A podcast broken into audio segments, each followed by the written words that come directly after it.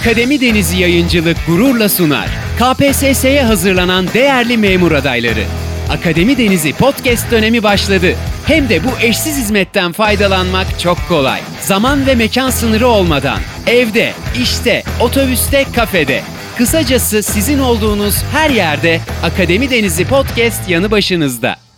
Akademi Deniz Yayıncılık'tan merhaba arkadaşlar. Ben tarih öğretmeni Melike Sezgin. Yeni bir dersimizde daha sizlerle birlikteyiz. En son dersimizde son Osmanlı Mebusnamesi'nin açılması ve Misak-ı Milli'nin ilanından söz etmiştik. Alınan Misak-ı Milli kararlarına itilaf devletleri çok büyük tepki göstermişler ve İstanbul'u resmen işgal ederek Mebusname Meclisi'ni kapatmışlardı. Peki bu gelişmeler beraberinde neyi ortam hazırlayacaktı? Mustafa Kemal'in Ankara'da yeni bir meclis açması yani Türkiye Büyük Millet Meclisi'nin açılmasına ortam ve fırsat yarattı ve şimdi Büyük Millet Meclisi 23 Nisan 1920'de açılarak çalışmalarına başladı. Mustafa Kemal'in teklifiyle ilk olarak şu kararlar alındı. Şimdi alınan ilk gün kararlarına baktığımızda arkadaşlar birinci karar şöyle diyor. Hükümet kurmak gereklidir. Peki sorularda yorum olarak bizden isterler. Bu neyin göstergesidir? Meclisin kurucu meclis olduğunu gösterir. Yani yeni bir devlet hükümet kuran meclis. Zaten ülkede bir hükümet var, Osmanlı hükümeti. Peki onun varlığına karşın eğer bir hükümet kurmak gerekli diyorsa yani bir anlamda onu yok saydı. Ve zaten Türkiye Büyük Millet Meclisi'nin açılmasıyla artık ulusal egemenliğe dayanan yeni bir devlet kuruldu. Ve yeni kurulan bu devleti yönetmesi, işleri yürütmesi amacıyla da bir hükümet kurulması kararı alınıyor. Alınan ikinci karar şöyle diyor. Geçici kaydıyla bir hükümet başkanı tanımak ya da padişah vekil atamak doğru değildir. Bu karar meclisin sürekliliğini ve bağımsız kararlar almasını sağlamaya yöneliktir. Eğer hükümet başkanı sürekli olursa mecliste sürekli olacaktı. Eğer meclise bir padişah vekili olsaydı meclis bağımsız çalışıp bağımsız kararlar alamazdı. Yani burada arkadaşlar hem meclisin devamlılığı hem de bağımsız kararlar alabilmesi için böyle bir karar alınmıştır. Üçüncü karar şöyle diyor. Mecliste beliren ulusal iradenin vatanın geleceğine el koymasını kabul etmek temel ilkedir. Türkiye Büyük Millet Meclisi'nin üstünde hiçbir güç yoktur diyor. Türkiye Büyük Millet Meclisi bu karar ile ulus iradesinin tam egemenliğini gerçekleştirmiştir ve artık Osmanlı yönetimini yok saymıştır. Dördüncü madde şöyle. Türkiye Büyük Millet Meclisi yasama ve yürütme yetkilerini kendisine toplamıştır. Bu da bize Güçler Birliği esasını ve yeni bir devletin kurulduğunu ifade eder. Yani Güçler Birliği derken arkadaşlar yasaları yapma, çıkarılan yasaları uygulama, bu yasaların uygulanmasından doğan olumsuzlukları giderme, verme ve otoritesine karşı çıkanları cezalandırmak için yargılamayı üstlenmiş. Peki yasama, yürütme, yargı bunların hepsinin TBMM'ye ait olması. Biz buna güçler birliği diyoruz. Peki burada amaç nedir? Sorularda gelir. Neden birinci TBMM güçler birliğini benimsemiştir? Amacı hızlı kararlar almak ve daha çabuk hareket etmektir. Çünkü olağanüstü bir durum var. Savaş. Ve o zamanın şartları günümüzden çok farklıydı. Koşullar hızlı kararlar almayı ve daha çabuk hareket etmeyi gerektiriyor. Bu nedenle olağanüstü yetkilerle donatılıyor ve güçler birliği esasını benimsiyor. Sonra diğer maddeye baktığımızda meclisten seçilecek bir kurul hükümet işlerine bakar. Meclisin başkanı bu kurulunda başkanıdır. Bu da bize meclis hükümeti sisteminin benimsendiğini ifade eder. Bir de arkadaşlar çok önemli bir karar var. Şöyle diyor. Padişah ve halife baskı ve zordan kurtulduğu zaman meclisin düzenleyeceği yasaya uygun olarak durumunu alır. Bu karar TBMM'yi saltanat ve hilafetin üzerine çıkarmış ve ileride saltanatın kaldırılmasında yasal dayanak olarak kullanılmıştır. Peki şimdi Türkiye Büyük Millet Meclisi'nin açılmasının sonuçları nelerdir dediğimizde ulusal egemenliğe dayalı yeni bir devlet kuruldu. Milli mücadele hukuksal bir zemine oturdu ve olağanüstü ortamda olağanüstü yetlere sahip bir meclis ortaya çıktı. Ulusal iradenin tek temsilcisi olacak ve ülke yönetimini üstlenecek yeni bir kurul oluştu. Birinci TBMM 23 Nisan 1920'den 11 Ağustos 1923'e kadar ülkeyi yönetmiştir. Peki acaba 1. TBMM'nin bu süreçte gerçekleştirdiği işlere bakılarak biz onun hangi özelliklere sahip olduğunu söyleyebiliriz. Şimdi 1. TBMM'nin özellikleri dediğimiz arkadaşlar öncelikle 1. TBMM bir kurucu meclis diyoruz. Peki neden kurucu meclis? Çünkü yeni bir devlet kurmuştur Yeni bir devlet ve hükümet kurduğu için ona kurucu meclis adını veriyoruz. İkinci özelliği birinci TBMM bir savaş meclisidir. Peki neden savaş meclisi? Çünkü Kurtuluş Savaşı'nı yapmıştır. Daha doğrusu 1. TBMM Kurtuluş Savaşı'nı yapması, yönetmesi amacıyla kurulmuştur.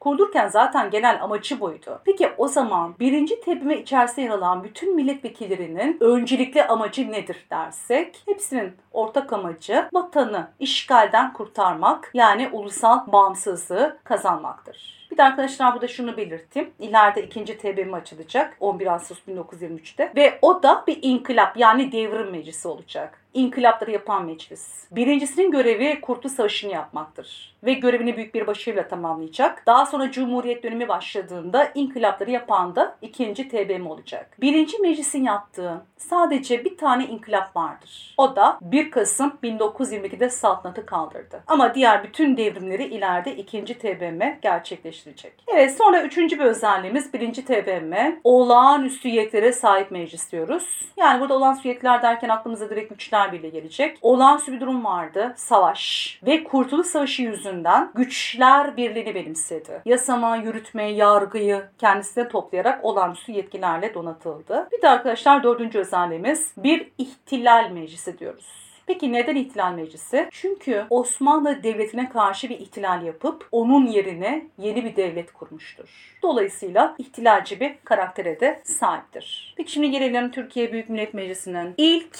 Anayasası dediğimizde Teşkilatı Esasiye Kanunu 20 Ocak 1921 tarihinde yürürlüğe girecek. TBMM ilk anayasasını 1. İnönü Savaşı'nın kazanılmasından sonra kabul etti. Bu anayasa egemenlik kayıtsız şartsız ulusa aittir. Yasama ve yürütme gücü meclise aittir. Türkiye Devleti Büyük Millet Meclisi'nce yönetilir. Hükümeti Türkiye Büyük Millet Meclisi Hükümeti adını alır. Meclis seçimi iki yılda bir yapılır. Üyeleri yeniden seçilebilir. Din buyruklarının yerine getirilmesi, yasaların konulması, değiştirilmesi, kaldırılması, savaş ve barış kararlarının verilmesi meclise aittir. İlkelerini benimsemiştir. Bir de arkadaşlar bu anayasa kanuni esasının kendisiyle çelişmeyen maddelerini yürürlükte bırakmıştır. Türkiye Büyük Millet Meclisi Kurtuluş Savaşı'nın anlamını belirtecek ve yeni devletin bağımsızlığın sembolü olacak bir milli marş için yarışma açmıştı. Yarışma sonunda Mehmet Akif'in şiiri İstiklal Marşı adıyla milli marş olarak 12 Mart 1921'de TBMM'de kabul edildi. Ve arkadaşlar şimdi gelelim artık TBMM'ye karşı ayaklanmalar diyelim. Yani Türkiye Büyük Millet Meclisi ile İstanbul hükümetinin mücadeleleri. İstanbul hükümeti Mustafa Kemal ve Anadolu'da gelişen ulusal direniş hareketine karşı olan tutumunu Türkiye Büyük Millet Meclisi'nin açılmasından sonra da sürdürdü. Erzurum ve Sivas kongrenin toplanmasını önlemeye çalışan ancak başarılı olamayan İstanbul hükümeti meclisin açılmasını engellemek için de çeşitli önlemler almıştı. Toplanacak olan meclis Meclis'in yeni bir devlet kuracağı ve İstanbul hükümetinin Anadolu üzerinde söz hakkı kalmayacağı anlaşılmıştı. Şeyhülislam'dan Mustafa Kemal'in devlete karşı ayaklandığını, bu nedenle öldürülmesinin dinsel açıdan gerekli olduğu hakkında bir fetva alınarak İngiliz ve Yunan uçakları tarafından bütün yurda dağıtıldı. Amaç halkı toplanacak TBM'ye karşı ayaklandırmaktı. Bu fetva Anadolu halkı üzerinde etkili oldu ve TBMM'ye karşı ayaklanmalar yoğunluk kazanmaya başladı. Ayrıca arkadaşlar İstanbul'da kurulan 1. Sık Yönetim Mahkemesi tarafından gıyaplarında yargılanan Mustafa Kemal ve arkadaşları padişah ve halifeye karşı ayaklandıkları gerekçesiyle ölüm cezasında çarptırıldılar. Yani artık bulundukları yerde yakalanıp yargısız infaz edileceklerdi. Bir kısmı henüz TBMM açılmadan önce çıkarılan ayaklanmalar, Orta Anadolu ve Batı Anadolu'nun bir bölümünü savaş yalanı haline getirdiği gibi yeni meclisinde en çok uğraştığı başlı konulardan biri olmuştur. 1919 yılında çıkmaya başlayıp TBMM'nin açılmasından sonra yaygınlaşan ve ancak 1921 yılı sonlarında bastırılabilen ayaklanmaları niteliklerine göre 4 bölümde inceliyoruz. Peki bunlar hangi ayaklanmalar dediğimizde? Mesela ilk olarak arkadaşlar doğrudan doğruya İstanbul hükümetince yönlendirilen ayaklanmalar vardır. Bunlar Ahmet Anzavur ayaklanması ve Kuvayi İnzibatiye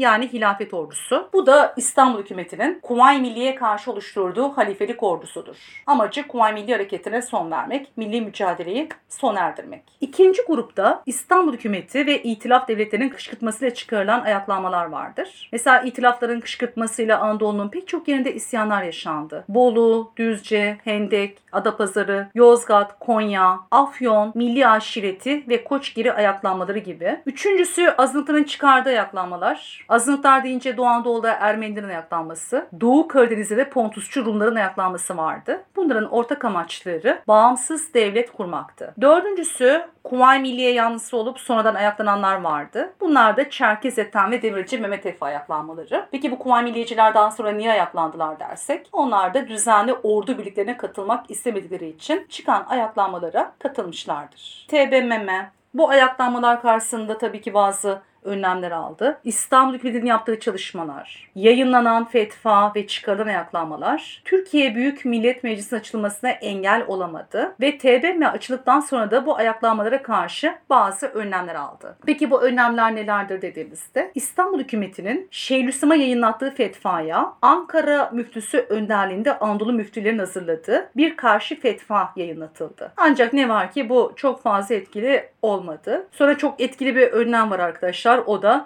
hıyaneti vataniye kanunu çıkartıldı. Buna göre TBMM'ye karşı ayaklananlar, sözle bile olsa karşı çıkanlar vatan haini sayılacaklar ve gerekirse ölümle cezalandırılacaklardı. Hıyaneti vataniye kanununun etkili bir şekilde işlemesini sağlamak için milletvekillerinin görev aldığı istiklal mahkemeleri kuruldu. Arkadaşlar burada özellikle dikkat edin. İstiklal mahkemeleri önemlidir. Üyeleri milletvekili dedim. Yani TBMM içerisinden seçilmişlerdir. Ve dolayısıyla TBMM istiklal mahkemenin açılmasıyla beraber artık yargı gücünü de kullanmaya başladı. O güne kadar zaten yasama yürütme TBMM'ye aitti ve artık yargıyı da üzerine alıyor ve güçler birliği artık tam anlamıyla uygulanmaya başlandı. Ve diğer bir önlem arkadaşlar İstanbul hükümetiyle resmi haberleşmeler kesilecek. İstanbul'dan gelen her türlü evrak geri gönderilecekti. Bu evrakı kabul eden ve geri göndermeyen memurlar da vatan haini sayılacaklardı. Evet şimdi arkadaşlar karşımıza bir anlaşma çıkacak. O da Sevr Anlaşması 10 Ağustos 1920. İtilaf devletleri 1. Dünya Savaşı sonunda yenilmiş devletlerle ayrı ayrı barış antlaşması yapmışlar. Ama Osmanlı Devleti ile ateşkes imzalayarak barış antlaşmasını ileri bir tarihe ertelemişlerdi. Amaçları Osmanlı Devleti ile tarihin bir hesaplaşmasını yapmak. Çözümü hemen mümkün olmayan sorunları çözmek ve Osmanlı topraklarını kendi aralarında paylaşabilmekti. Ama bu arada Anadolu'da önemli gelişmeler olmuş. Ulusal Bağımsızlık Savaşı başlatılmış. Osmanlı Mebusan Meclisi'ne misak-ı milli kabul edilmiş. Ve en önemlisi Türkiye Büyük Millet Meclisi açılarak yeni bir Türk Devleti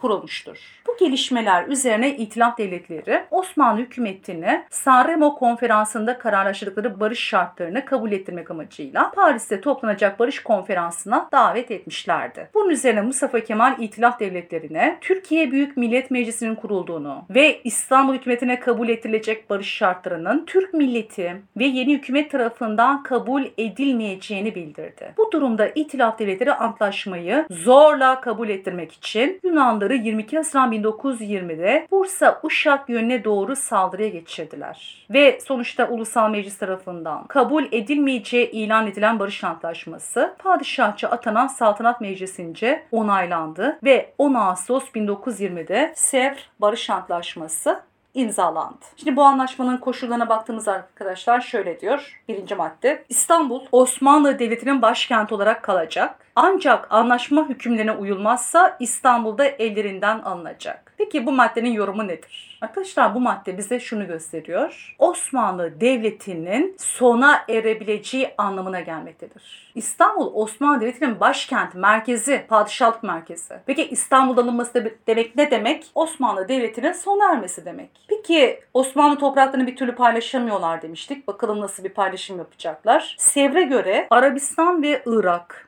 Musul dahil olmak üzere Irak ve Arabistan İngiltere'ye bırakılacak. Suriye, Lübnan ve Güneydoğu Anadolu Fransa'ya bırakılacak. Güneybatı Anadolu ve 12 ada İtalyanlara, Akdeniz'deki öteki adalarda Yunanlara bırakılacak. Trakya'nın Midye Büyükçekmece çizgisinin batısına kalan kısmı Yunanistan'a verilecek. İzmir Türk egemenliğinde kalacak ancak Osmanlı Devleti egemenlik haklarını Yunanistan'a devredecekti. Boğazlar savaş zamanında bile bütün devletlerin gemilerine açık olacak ve Boğazlar Komisyonu adını taşıyan bir komisyonun yönetimine bırakılacaktır. İçinde Türk üyenin bulunmadığı bu komisyonun ayrı bir bayrağı ve bütçesi olacak diyor.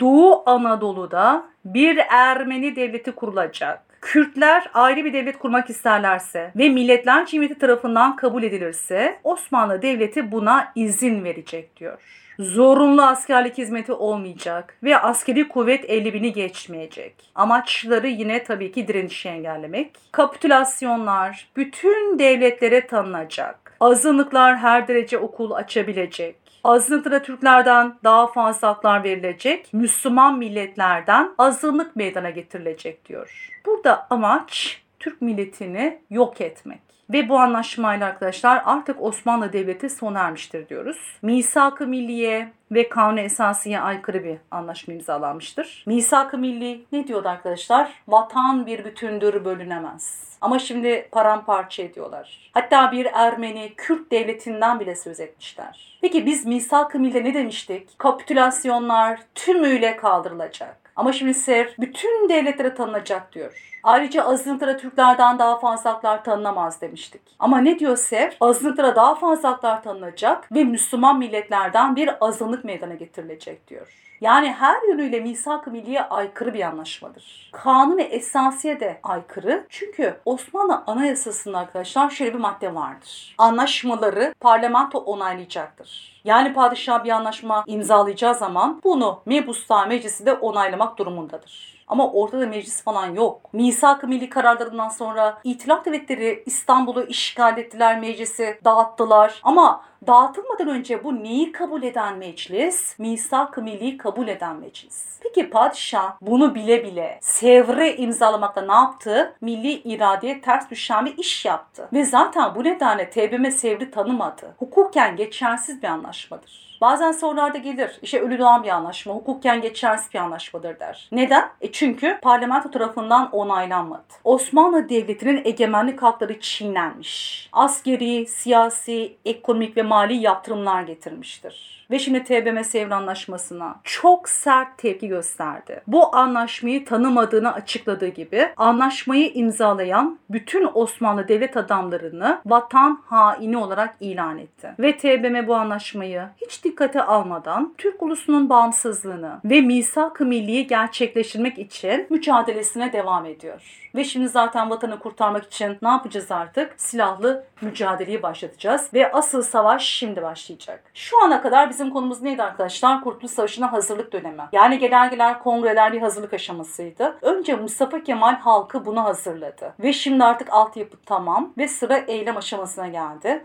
Ve asıl savaş şimdi başlayacak. Ve sırada zaten hangi konumuz var? Kurtuluş Savaşı'nda cepheler. Evet arkadaşlar dersimiz burada sona erdi. Bir dahaki derse görüşmek üzere. Hepinize başarılar diliyorum. Bugün çıkmış olduğun memurluk sürecinde yeni şeyler öğrenerek hedefine biraz daha yaklaştın. Akademi Denizi Yayıncılık olarak her zaman yanındayız. Yeni bir derste görüşmek üzere.